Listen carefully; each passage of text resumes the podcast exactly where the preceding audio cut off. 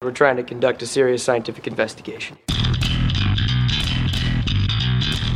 Science, logic, reason. Do you have any hard data? Now, that's what I call science. You're listening to That's What I Call Science, the weekly radio show and podcast that brings you big ideas from the small island of Tasmania all around Australia. So today we're putting the M in STEM. That means we're joined by Sophie, who will be talking to us about some awesome decision science, I believe. Before we begin today's episode, I'd like to begin by acknowledging the traditional owners of the land on which we are recording, the Palawa people, for me, who's based in Lutruwita, and acknowledge the traditional owners of where you are listening. On behalf of everyone, I pay my respects to elders past and present. My name is Dr. Niamh Chapman. I'm joined by our maths expert, co-host Dr. Sophie Calabretto, and today we're going to be talking about using decision science to achieve better outcomes for the environment and society. And Sophie, can you tell us a little bit more about our guest and topic, please? Yeah, so we have Dr. Kate Helmstedt from Queensland University of Technology. So Kate is a mathematician who uses decision science and optimization. We're going to talk about what those are in a second to achieve, as you said, Niamh, better outcomes for the environment and biodiversity from conservation management. So essentially, what we're talking about is making better ecological decisions with mathematics. So it's maths, models, decision science for the environment. So, Kate, to begin with, can you just explain to us what ecological decision science actually is? So ecological decision science is kind of focused on this idea that the environment in general is getting worse. In general, it's because of stuff that we're doing. And there's a lot of kind of money and effort that gets poured into trying to stem the loss of biodiversity, so species and threatened ecosystems. But no matter how much money we have, we kind of never have enough money or resources to save everything. And we see that even where we have really high investments in trying to save ecosystems, we're still seeing extinctions around the world. And so trying to slow that or prevent that loss is really important. And it's a really hard decision problem because we have to make choices about what we can invest in, how we can spend those resources, and kind of when we should do things, what should we save. And so ecological decision science is the idea of using maths to kind of try and not make those decisions, but support those decisions and build an evidence base to be able to make those decisions. So just in general, so I think a lot of people find this quite an interesting question, and I get asked it a lot as a mathematician. So what actually motivated you to study maths, and then also how did you end up in this particular field of mathematics rather than something else? I didn't originally start studying maths straight out of school because I didn't know it was a job. I knew it was a thing that people like, and I knew that I was one of those people that liked it. But it felt almost a little bit indulgent to go to uni and do something that I wasn't sure could lead to a job. I was very, very wrong. There's a ton of jobs in maths, but you kind of don't realize that until you're already in it a little bit. So I, messed around for a couple of years at uni doing various different things, trying a bunch of different courses and classes before I finally realized, I think I should just settle and, admit maybe I won't get a job in maths. Maybe it's not leading to a valuable career, but I'm just going to kind of do what I love.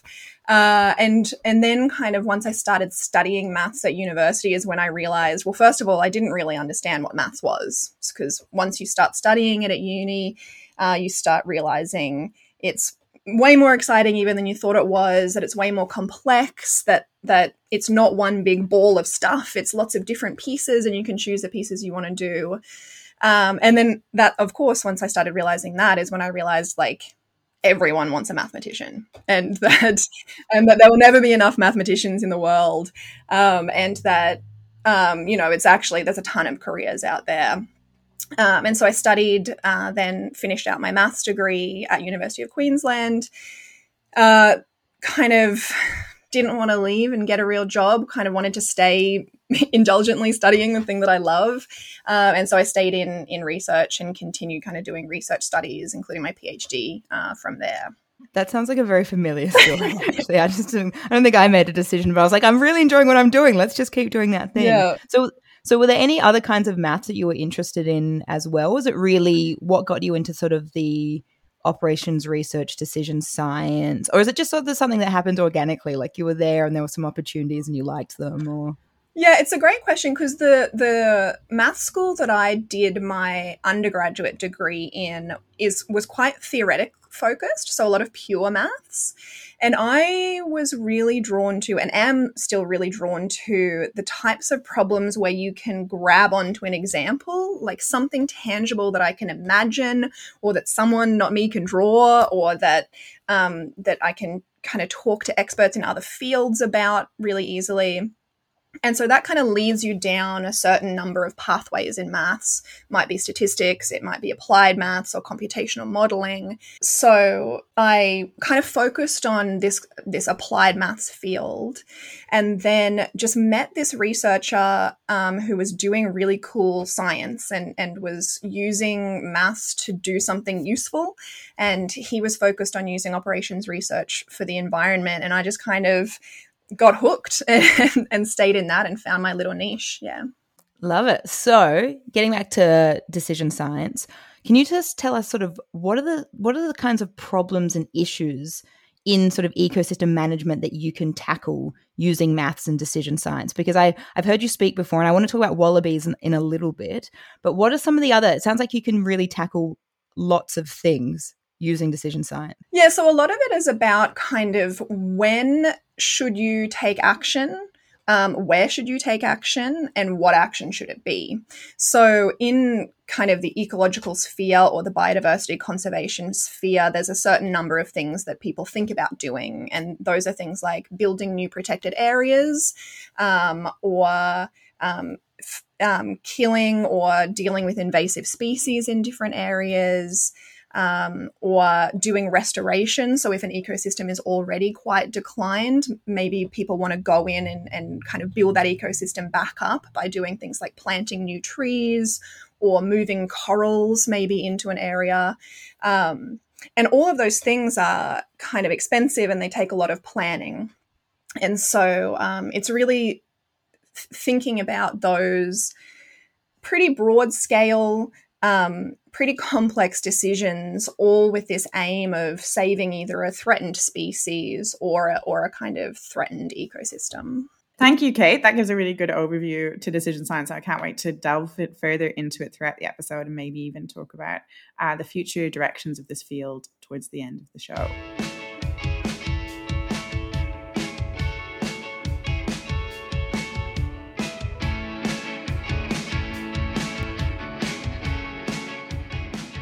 You're listening to That's What I Call Science, and today we're talking about decision science. My name is Sophie Calabretto, and I'm joined by Niamh Chapman, along with our expert guest, Kate Helmstedt from QUT. So now I want to focus on some particular work that you've done, Kate, and I'm going in for fuzzy and cute at this stage, and then I'm one of those people. I love an adorable animal. But this falls into a category that I've heard you describe as top-down control of an environmental system. So if you haven't worked it out already, I'm alluding to bridled nail-tail wallabies. Have I got that name correct? Yep. Yes. And sort of just what you sort of suggested before about this idea of using decision science to reintroduce a threatened species into a historical range. So can you sort of tell us what a top-down control problem is and how it might differ from different kinds of problems in decision science? What makes it top-down?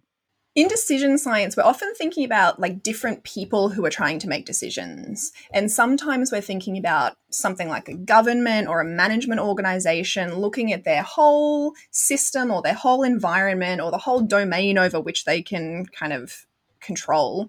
And they can look at that whole thing and make decisions and flick things on and off or put things in certain places or allocate things to specific regions.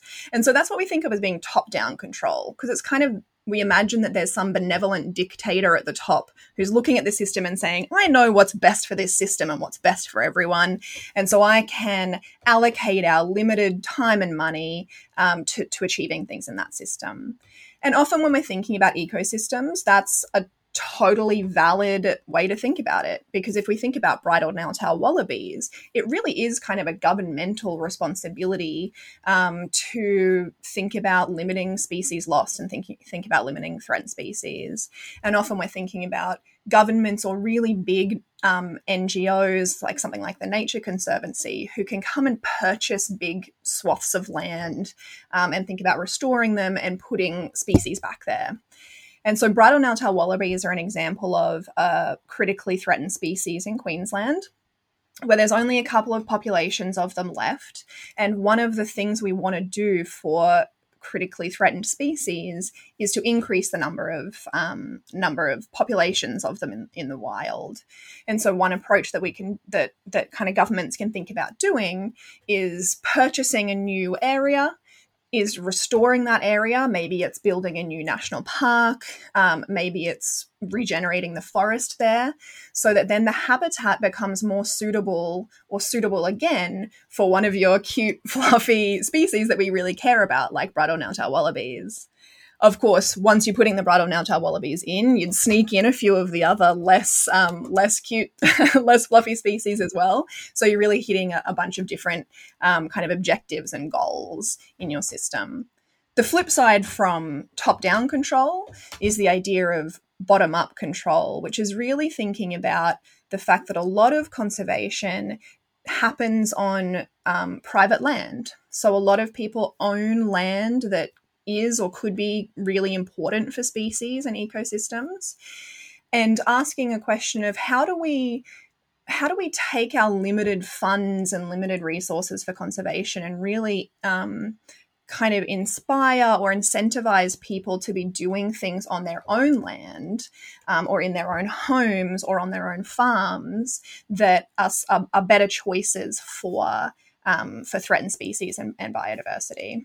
With the wallaby study, was there a specific objective you had, or were there many of them? And then I guess what I want to go into after that is, how does someone like you even approach this kind of problem? How do you pose the question? How do you solve it mathematically? So in environmental decision science problems, oftentimes we do have multiple objectives. Maybe it's multiple different species. Maybe it's both species and something like agriculture or other, tourism or other things we get out of the environment.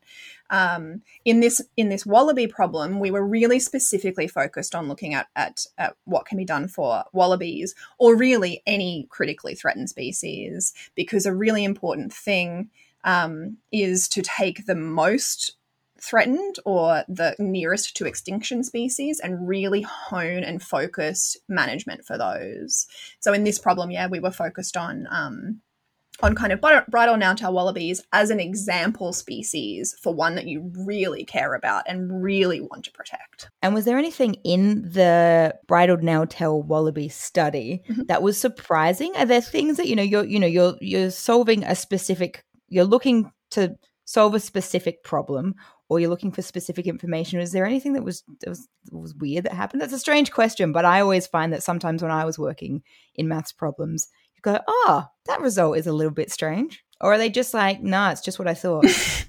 So one thing that was really interesting that came out of this study is, often when people are thinking about kind of building these new populations of threatened species in the wild, people are very focused maybe on the actual environmental dynamics, so how the population works and how that species is going. What we found that was really interesting in this particular study is that thinking about the costs of doing things and the costs of kind of releasing the individuals into the wild, or the costs of kind of building that new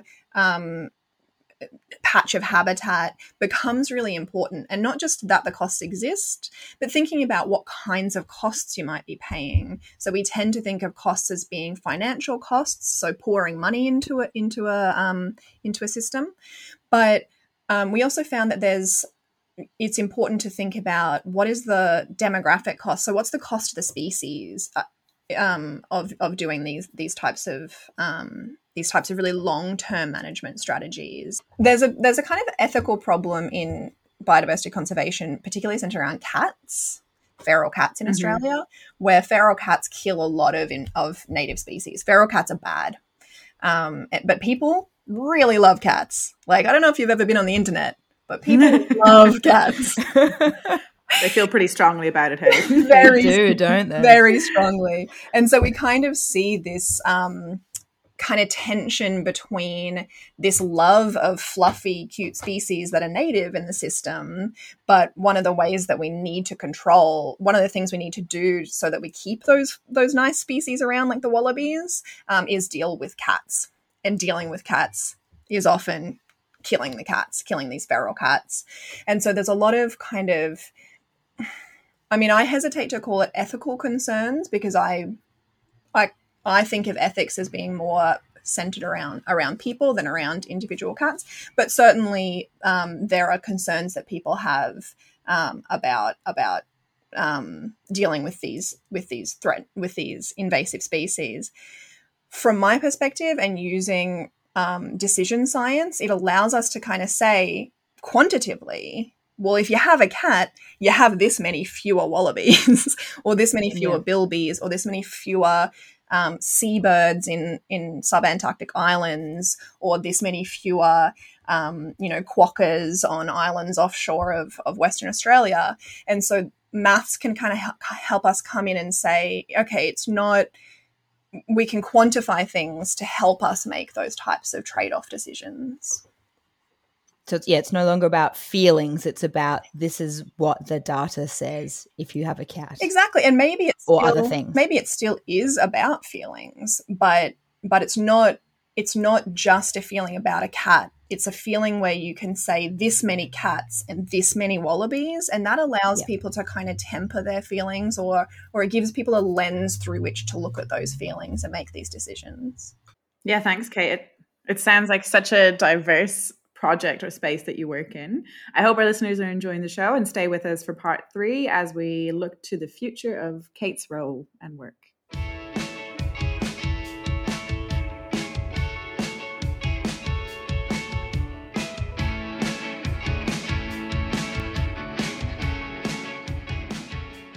You're listening to That's What I Call Science, and we're talking about decision science and conservation. My name is Sophie Calabretto, and I'm joined by Niamh Chapman, along with our expert guest, Kate Helmstedt from QUT. Okay, so we've talked about our top-down control and fluffy animals, and as you said, this is really a best-case scenario. So we are the benevolent dictator, and we're doing what we can to fix or, look at the problem, fix the problem in the way that we want to. Obviously, you've also alluded to the fact that, sometimes we've got a lot of critical species and ecosystems that exist on private land. So does that add an extra level of complexity when you're dealing with these problems? How do you go about tackling it when you can't be that benevolent dictator and dictate your way to an optimal solution? It adds a ton of complexity. Suddenly, I would say any problem, if you're going to throw people in the mix suddenly and needing people to do things, then suddenly you need to be thinking about people's own personal objectives, and you need to be thinking about people's own personal constraints. Like, what if someone, just had something terrible happen in their life? Are they necessarily making the same decisions as they would in a normal system? And do we need to model all of that? And do we need to think about all of that when we're thinking about our optimal decisions? And so really this bottom-up control kind of approach to thinking about these biodiversity conservation problems is us kind of saying, does it change? Does it change what we might want to do? And are there different strategies? Does some other policy or does some other plan become more optimal? Do we get more bang for our buck if we do something differently when we consider people in the system?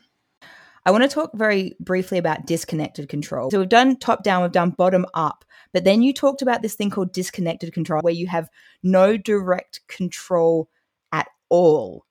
What does that mean, Kate? And is this a huge problem for us? So the idea of disconnected control is that we often do have kind of this benevolent dictator making decisions about how to allocate money. But often all that money can do is incentivize someone to do something at a lower level. And so if we're thinking about using decision science to come in and model some mathematical decision-making problem, that really becomes two separate issues. We need to be thinking about what are the people in the system, anyone who would actually go and take actions on the ground. That might be a landholder who has some habitat on their private farm. It might be a group, an environmental group who does local environmental things like river restoration. And so those people and those groups have this their own optimization procedure going on in their heads that we can try and model. But we can't control that, right? Like, we can't really change people's internal decision-making processes. What we can do is make really broad scale choices often. So we can think of this maybe at the highest level as being like a federal government allocating funds to states. So a federal government might say that they have a certain amount of money to spend to allocate on biodiversity conservation. They look at things that might happen in different states, but really what they're doing is giving this packet of money to someone else and saying, okay, now you make these decisions. And so that can be really scary and hard for that benevolent dictator at the top, right? The person at the very top who's holding those purse strings and needing to just give away these kind of coarse and large sums of money or resources. And so really this idea of disconnected control is kind of saying you can make good choices at that higher level, but you need to really be thinking about what those objectives in those of those lower level or those on the ground decision makers are thinking about. The national body or the federal government can make predictions and can kind of try and embed an idea of that state government decision-making and use that as a prediction for how the money that they allocate there might be spent. And let's say that they predict that if they give a whole bucket of money to a particular state, that state actually doesn't maybe care about the same species that the federal government cares about or doesn't have the same preferences or objectives as them. And so potentially when you model this, it might end up that the money then from the federal government's perspective maybe isn't well spent there. And so it's this idea of layers of decision making. So layers of thinking not just about the actions that decision maker can make, that what they can do with their money, but thinking what happens then, what really happens to achieve anything on the ground for conservation. It's not the person with the purse strings doing things. It's them incentivizing someone who may then be incentivizing someone who may then be incentivizing someone in the future even. And so thinking about all of those layers of the problem and kind of using maths to build each one of those levels of decisions to kind of acknowledge that there's a lot of uncertainty in each one of those layers and what that might mean for making decisions at higher levels. So is decision science paving a way to a brighter future, or are we just becoming aware of great solutions we potentially can't use for a variety of reasons? So it's a really good question, right? So working in an academic field where we look at advising optimal decisions, you know, kind of pretty rarely am I writing an academic paper or doing an academic project to necessarily say, look, this is what you should do for this species. What we're trying to do is build a kind of base or a big group of knowledge that says be careful about these things, like think it through, and there are really accessible tools that you can use to help you think them through. And so it's a really important part of being an academic in this space to not only be kind of designing the mathematics of these problems, but also making them really accessible and being able to tell people things like, well, here's a general rule you might think about for managing these types of ecosystems. Or, hey, like, have you considered costs? Like, costs are really important. And so sometimes maybe the best we can do is send that message. Sometimes it's this amazing situation where we work with the people who are actually making the decisions and they actually do want to take our solutions. But both of those things are really important when we think about how complex managing the entire environment is for the rest of time. So I think it's really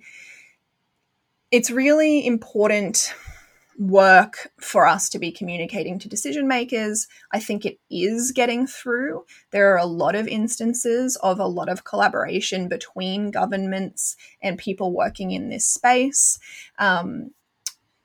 We get a lot of collaborations with government and non-government organizations. It's a youngish field applying these types of mathematical problems to conservation and ecological management problems.